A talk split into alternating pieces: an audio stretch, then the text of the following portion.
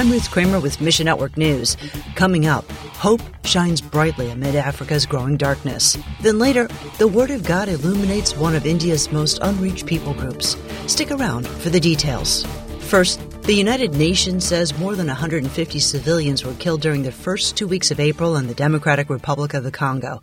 Over 600 innocent people have lost their lives since the start of the year due to ongoing fighting between the DRC government and multiple armed groups. More than 6.2 million people have had to leave home seeking shelter in tent cities.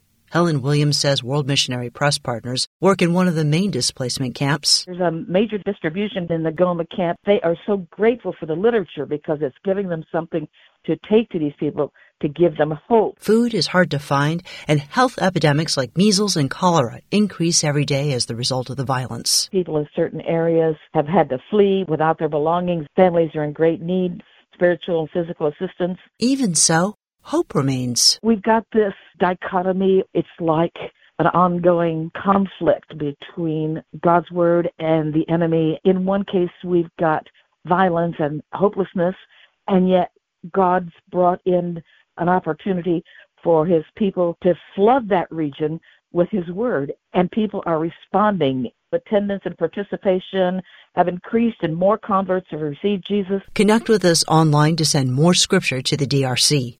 Then, riots broke out last week in Lebanon when Parliament postponed the municipal election slated for next month. The announcement cited lack of funding for the elections, and they could be delayed up to a year again. Municipal elections were originally supposed to take place in May of 2022 before the first reschedule. Lebanon's approaching one year without a fully functioning government and six months without a president. Camille Melki with Heart for Lebanon says Those municipalities are out of cash, out of resources. They can't even pay their own staff salaries. So the basic needs, the basic services are lacking all throughout the country of Lebanon. Yet the Lebanese church is pointing people to Jesus. The citizens of Lebanon right now are seeking help predominantly from non government agencies and from places of worship, which put the church at the forefront, addressing basic needs, immediate uh, needs of survival, whether it's food, education, medicine. The church is playing a significant role to be the hand and feet of Jesus today more than it has ever done so. Pray for wise, effective, godly leadership in Lebanon. And as more states in India adopt anti conversion laws, persecution of religious minorities has also spread. In Bihar state, less than 1% of people are counted as Christians. Yet a church planting leader is working to spread the gospel among the unreached there.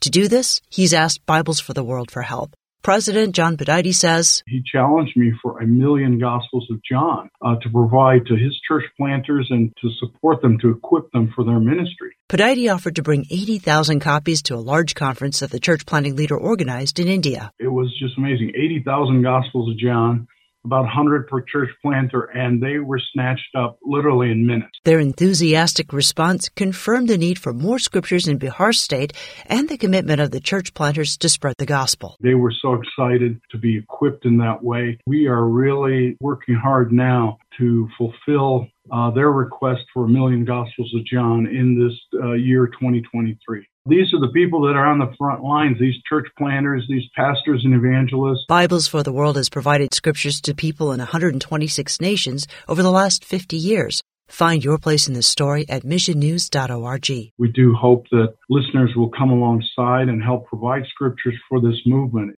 Thanks for listening to Mission Network News, a service of One Way Ministries. This month, Transworld Radio is offering a free 30 day devotional written by TWR President Lauren Libby called Get Hope. It's meant to encourage you through Scripture and help you meet life's challenges. Each daily offering also features a story from a TWR listener who faced that particular challenge. Look for the banner ad and sign up at missionnews.org. I'm Ruth Kramer.